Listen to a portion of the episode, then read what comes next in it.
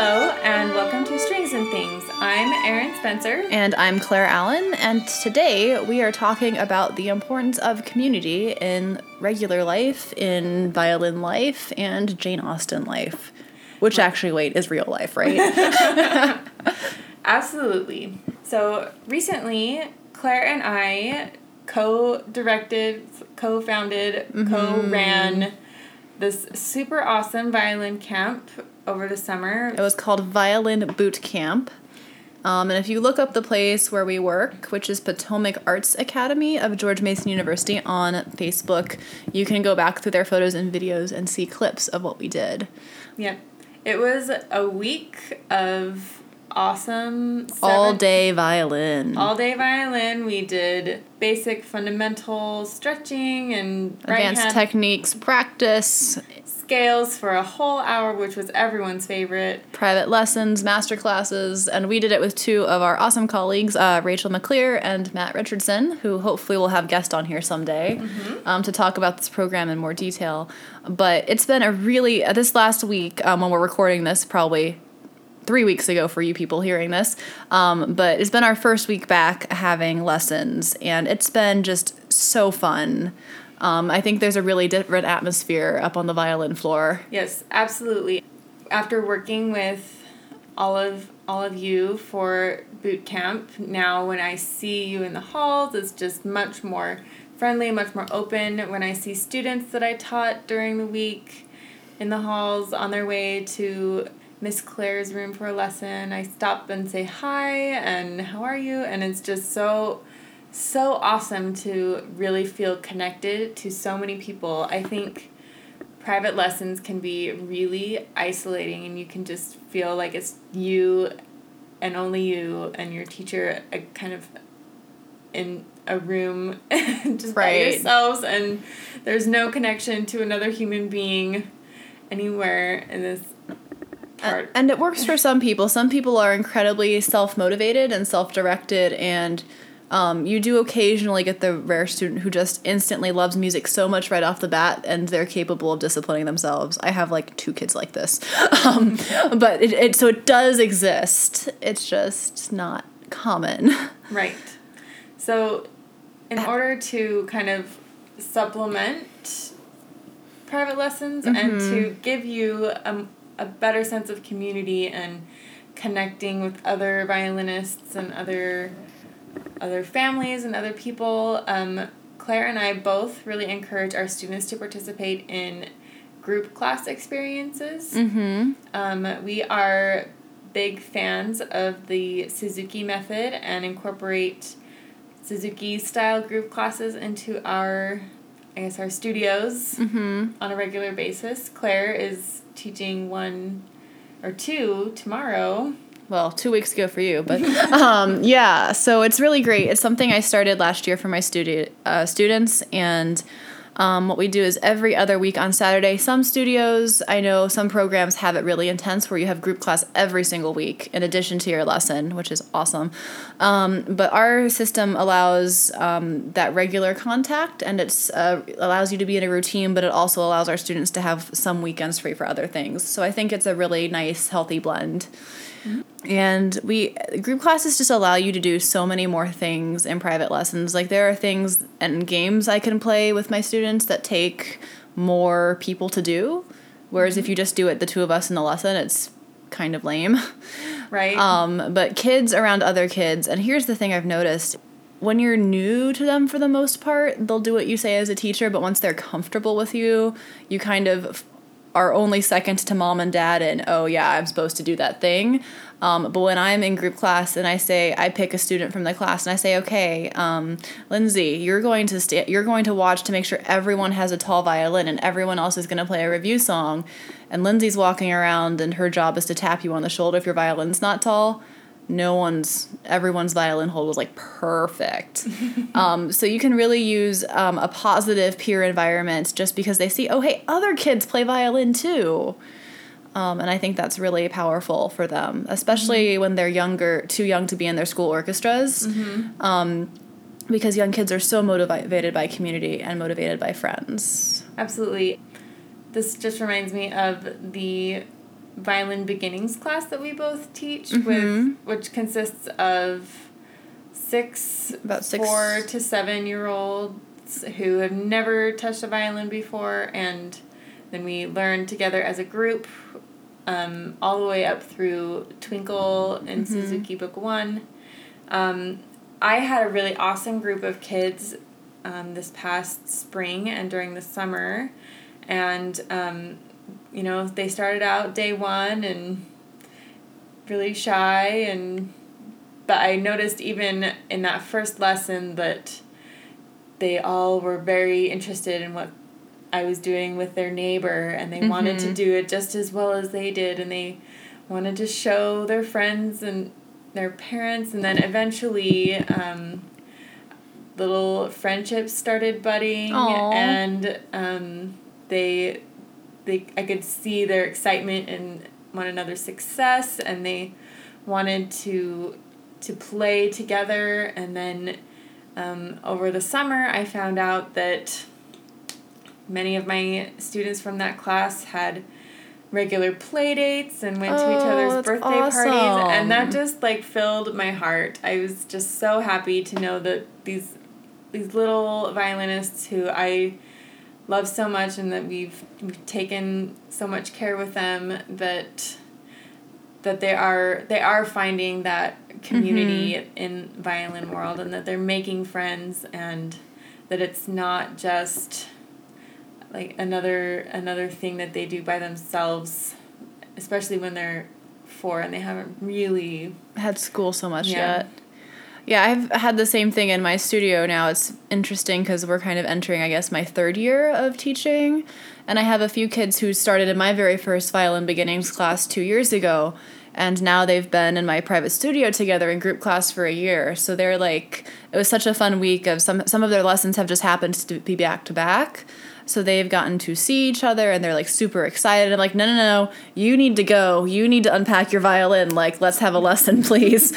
um, but they have really the best time. And I had some people who I put together as duos over the summer. I asked if anyone wanted to kind of keep that community experience alive and i said i would be willing to help teach them duets in their lessons so then they could go play them together. And i had um, i guess two pairs of students do that and they were so excited about it and they were really excited they got to have like violin play dates and um, their parents got to know each other better and i think the community for parents is so important too. Um, just because they're all dealing with us as a teacher so they can kind of it's you you really do eventually evolve this studio culture like this is the way we do things right um And also, I know that um, for my mom, who we, we did Suzuki um, from the time that I was very young, um, I did Suzuki piano. And my mom could talk to another parent at group class and say, Erin is really struggling with this skill. Does your child do that? And they'd say, Yes, all the time. And what do you do? And just sort of like violin woes. you know, you can sort of relate to each other. And you have very similar experiences, not only with the same teacher, but with learning the same things. Mm-hmm. Yeah, it's great. Um, especially because sometimes I feel like my students, um, especially when they're new to me, they think I'm just absolutely insane. and I'm like, no, no, no. There are people who have been crazy enough to try this and they do it and now they sound awesome. Like that person you heard at the recital, like they were just like you six months ago and then they did all of these things that I told them to and now it's awesome. So it's really helpful for them to be able to see each other. Um, and yeah, group classes are just so wonderful. So I'm really looking forward to tomorrow morning. And um, we've got some boot camp people who are going to see each other again, Oh, which is so excited. Um, and then my very f- group class of a few little four year olds who you've warned me are little introverts, and so are mine. So we're going to see how that goes together. um, but it might be a little tricky at first, but I think by the end of the semester, um, we'll have them really seeing how cool it is to make violin friends. Um, and this is really just the type of atmosphere that um, you can build and foster. And um, if your teacher doesn't offer a group class, you could offer the ask them for recommendations to see if maybe they have a teaching colleague who does have a group class program that they could maybe just join for group class. I know my teacher in high school sometimes did that. And I know in our group classes, anyway, you know, as long as you're about the same level as other people in the group, we welcome people from other studios and even outside our private lesson program here. Um, as long as you're in private lessons somewhere regularly, Right. it works.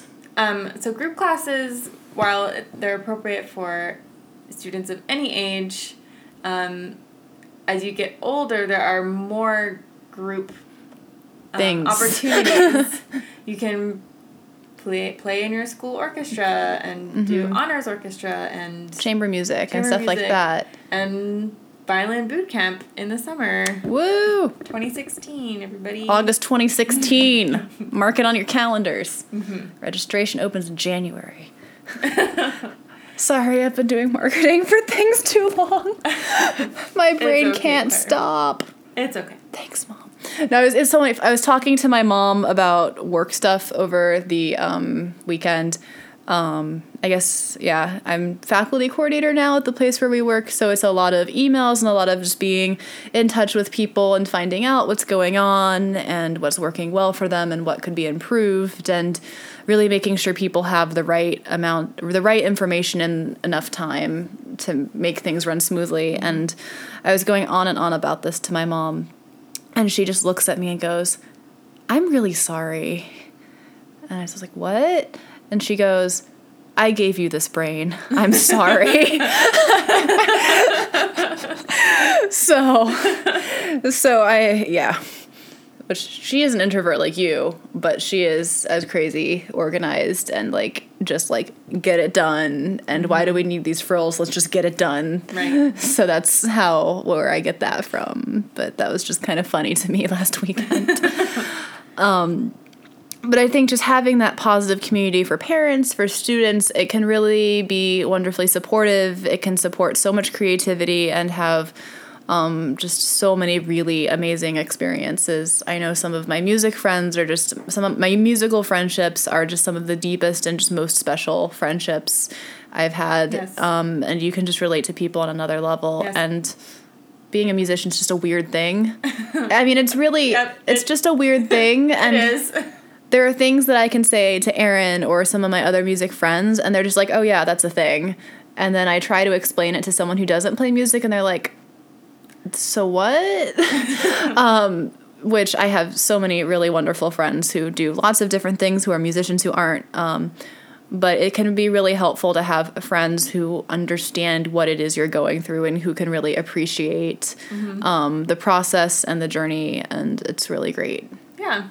Friends like Lizzie Bennet and Charlotte Lucas, perhaps. Well, that's that's interesting. I love them um, because they kind of represent such different opinions on life, but they always like get together. And every time anything happens, you know, like the ball or Mr. Bingley coming to town, they always have to like get together to talk about it. I feel like Yeah. every chapter of Jane Austen is like that. And the book is just like, oh, and then they had the thing, and then the next day, and then of course Elizabeth had to go tell Charlotte what happened. Yep. Uh, I I think with Lizzie and Charlotte, it's very much opposites attract. The Mm-hmm. um, and I I've had many many friends like that, and like you're an extrovert, I'm an introvert, and we just. You need an feel like- extra. You need an extrovert to start the conversation. but then I'll talk to you all you want. we fill each other's blank spaces. Is Mm-hmm. I what I mean, and I see that very much with Lizzie and Charlotte. Um, yeah, and it's interesting interpretations of this um, because in the book, eventually Lizzie and Charlotte do go their different ways because Charlotte marries Mr. Collins and goes off and kind of has her own life and chooses practicality and comfort over romance, and Lizzie holds out for. Um, what is it? Only the deepest love will tempt me into matrimony, and that ends up happening for her. Um, but in the Lizzie Bennet Diaries, which is the modern vlog adaptation of it, um, like we said in episode one, go watch it. It's awesome. Clear your calendar. Um, but Lizzie and Charlotte are best friends who have grown up together, and they stay close together throughout the series. And they Yep. certainly have conflict over the that you know the whole Mr. Collins thing. Um, it's a business deal rather than a marriage um, in the modern adaptation, but I think it's handled really beautifully, and just they're always there for each other, and they support each other in their projects, and Yep. um, that's really cool. Um, and so I think on some levels that's a more equal friendship than for say like uh, Emma Woodhouse and Harriet Smith. Right. I just I never know how I feel about that one. I feel bad for Harriet in some ways because I kind of feel like she had her life together. You know, she knew what she was doing. She had a guy she really liked. right. She had friends. She was happy. And then Emma was like, "You, you are my project." Right. And that that's very unfair, but very Emma Woodhouse esque. um, as someone who relates more to Harriet than Emma, um, and having never been knowingly made a project by anyone else, um, I think that Harriet, she'll turn out okay. And Well, I mean, she ends up right back where she started, happy with friends with the same guy she was going to be with in the beginning. But then she also has Emma as a friend too, and I I have a more optimistic view of their friendship. I really think that they're good friends and that they'll continue to have that forever and that in the long run Harriet did benefit. Okay. Other Austen friendships. Oh, Catherine Morland. Oh, poor Catherine. I love her so much. Like I love her as a person. Um, I know she's not real, but I love her, and I would love just to like hang out with her and talk about books. I know. And we would, we, all we would get along. Would, we would all get along so so, well. Catherine, tweet us. Let's have let's have tea. Let's talk about books. Um, so she has two very interesting friendships in Northanger Abbey. Um, one is with um, Isabella Thorpe, and another is with um, Eleanor Tilney, who's the sister of this guy she's interested in.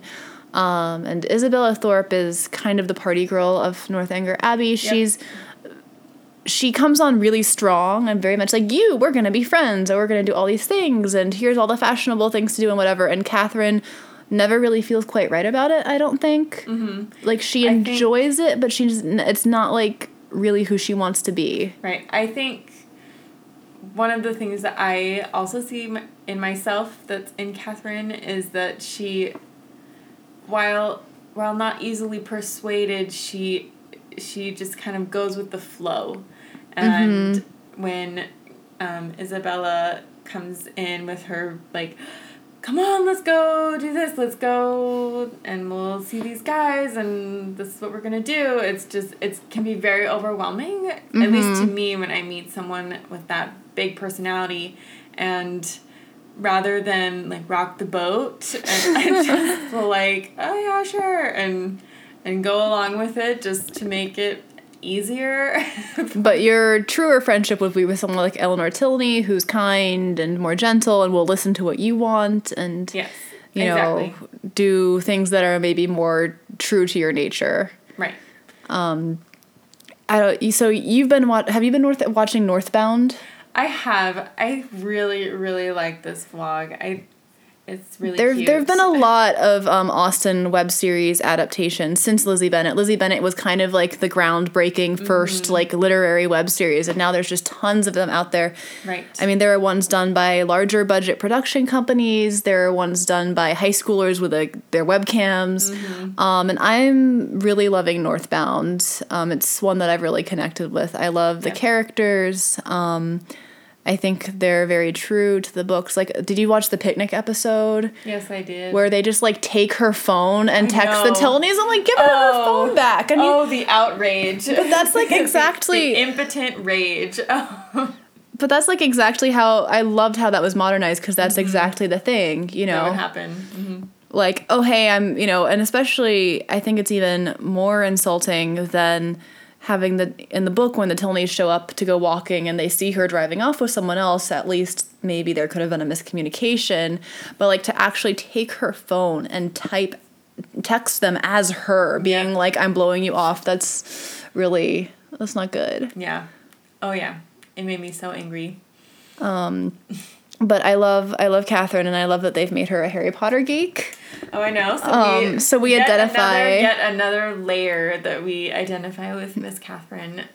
Um, seriously, Catherine, tweet us if you want to come on the podcast for our few small viewership. We'd love to have you. Absolutely. Um, so yeah, and I'm interested to see where the series goes. It's still ongoing. It's on YouTube, guys, so you can check it out. It's uh, called Northbound Series. Um, and it's one episode a week. I think it comes out on, On Thursdays. Thursdays. And I wish it was more, but I know that everyone's busy and we know we have an idea now of what type of production these type of things take on a smaller Very, scale. very small scale, but even so, we're all busy and Everyone's busy, but everyone's so busy. so I'm interested to see how it plays out. Me too. Henry Tilney is super adorable and he has great hair and Yes. I'm I'm loving waiting the relationship between them. waiting for that waiting for it to blossom. But I love I love how it's super sweet and it's very naturally paced. I feel Yes. like, and I think I think they're playing it really well. So I'm Yep. just excited to keep watching that. Me too. Um, so yeah, so we talked about a lot of stuff in this um, podcast. So things to look up. Um, if you are interested in taking violin lessons with us, or joining a group class, or being in Violin Boot Camp 2016, um, you should check out Potomac Arts Academy. We're in Fairfax, Virginia. We are the community arts division of um, George Mason University.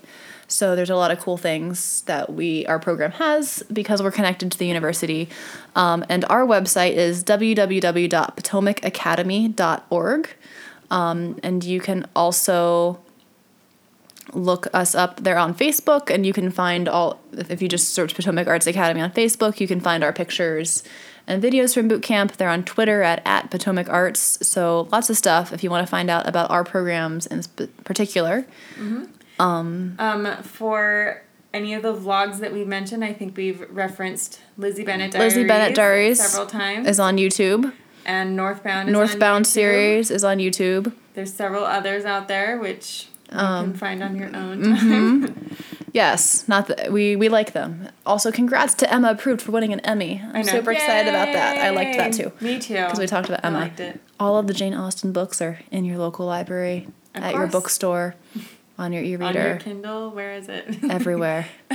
um, and you probably know where to find us by now because you probably found this podcast through one of us. But ClaireAllenViolin.com is me. At on, Twitter is at Claire underscore violin, and Facebook is facebook.com slash Allen Violin Studio. And my website is erinmspencer.com and Facebook is facebook.com slash Erin Spencer's Violin Studio. All right. Uh, thanks for listening. And And we'll catch you next time. bye.